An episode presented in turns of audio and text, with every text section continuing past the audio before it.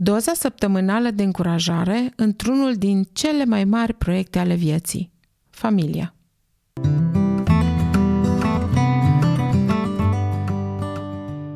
Căsnicia este o călătorie și fiecare călătorie își are etapele ei.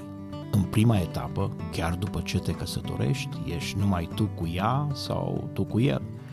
Noi numim perioada până vin copiii honeymoon-ul celor doi. Doar când apar copii apare o altă dinamică. Copiii mici înseamnă o altă etapă. Adolescenții o altă etapă.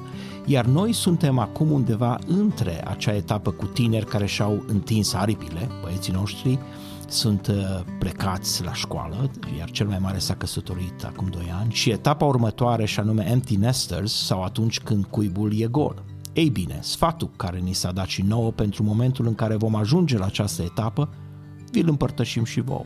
În funcție de cum îți trăiești viața de cuplu până aici, când ajungi la acest stagiu sau la această etapă, te vei bucura de ea sau va mai fi de lucru datorită tensiunilor și problemelor care potențial vor apărea. Ceea ce putem spune, sau ceea ce pot să afirm, este că e o perioadă care își are într-adevăr frumusețea ei. Dar aceasta vine în urma anilor în care am lucrat la căsnicia noastră, am investit împreună. Cum am făcut-o?